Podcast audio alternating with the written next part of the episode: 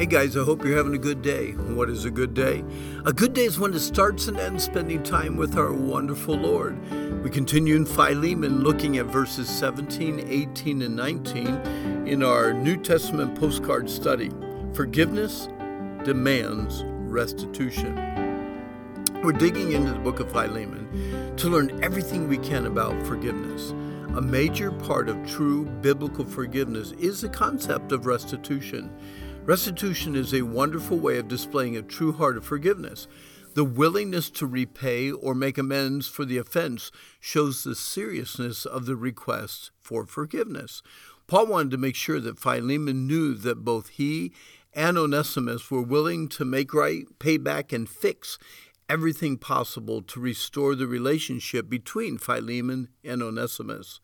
If then you count me as a partner, receive him as you would me. But if he has wronged you or owes you anything, put that on my account. I, Paul, am writing with my own hand. I will repay, not to mention to you that you owe me even your own self besides. Hey, some want forgiveness without consequences. The proof of a truly repentant heart is seen in its willingness to restore or make good the offense by accepting any and all consequences involved. When money or things are stolen, it's quite simple to restore those things, even with interest. When a good name or reputation is slandered, it is not as simple to restore. Those who gossip and spread rumors cannot fix things by simply saying, Oh, sorry, I take it back.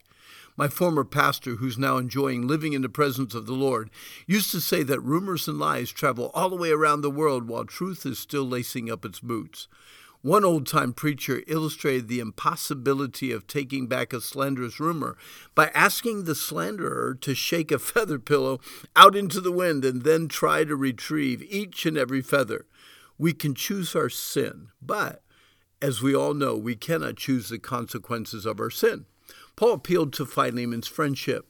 If you consider me as one of your close friends, please treat Onesimus as you would treat me.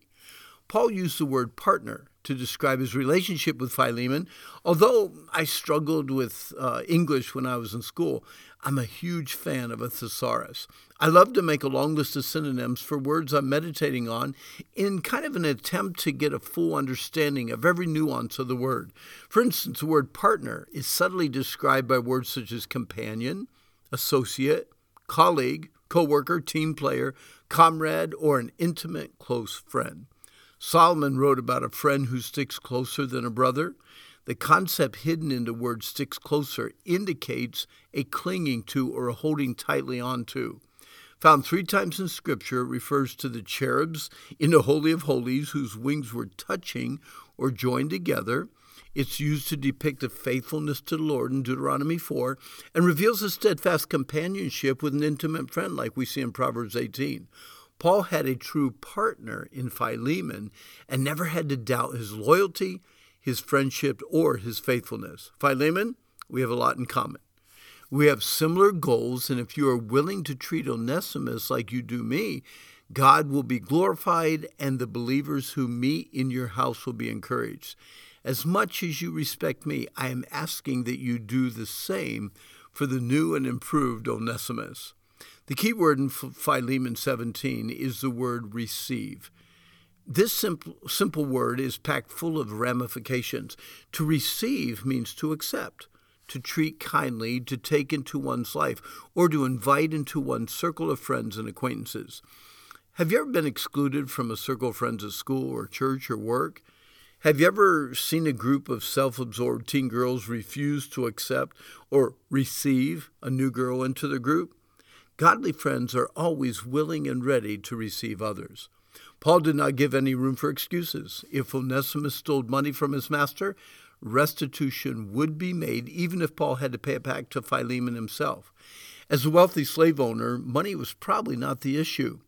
The day that Zacchaeus, the tax collector, met and trusted Jesus Christ, he said he would give half of everything that he owned to the poor, and if he had stolen money by false accu- uh, accusations to anyone, he would restore it fourfold. When the prophet Nathan told King David the story of the rich man stealing the poor family's pet lamb, David responded, He shall restore the lamb fourfold, because he did this thing and because he had no pity. Now, Solomon dealt with restitution in Proverbs 6 by saying, Men, do not despise a thief if he steals to satisfy his soul when he is hungry, but if he be found, he shall restore sevenfold. The Old Testament law of restitution is found in Exodus 22, where it says, If a man steal an ox or sheep, or kill it and sell it, he shall restore five oxen for an ox, four sheep for a sheep, whether it's fourfold, fivefold, sevenfold, or a hundredfold. Restitution is an essential part of forgiveness, and it shows the seriousness of the repentance in the thief's heart. So, have you ever done anything, said anything, or even stolen anything, and to this day, have never asked for forgiveness or made restitution, what do you need to do? What did Luke say? What did David say? What did Solomon say? What does God say? When we refuse to forgive, we must remind ourselves of how much we have been forgiven by God. When we refuse to accept someone, we must remember that we certainly did not deserve to be accepted by God. We are debtors to God. Take a minute, close your eyes, and thank God for the forgiveness and the acceptance He has given to you. The forgiveness that Christ offers pays the penalty of our sin and restores us with God. Free forgiveness, perfect restoration. What can be better? Here, time's up for today. I hope you've enjoyed our meditation. But today is the day the Lord made. Let's rejoice, let's be glad in it, and I hope that you have a good day.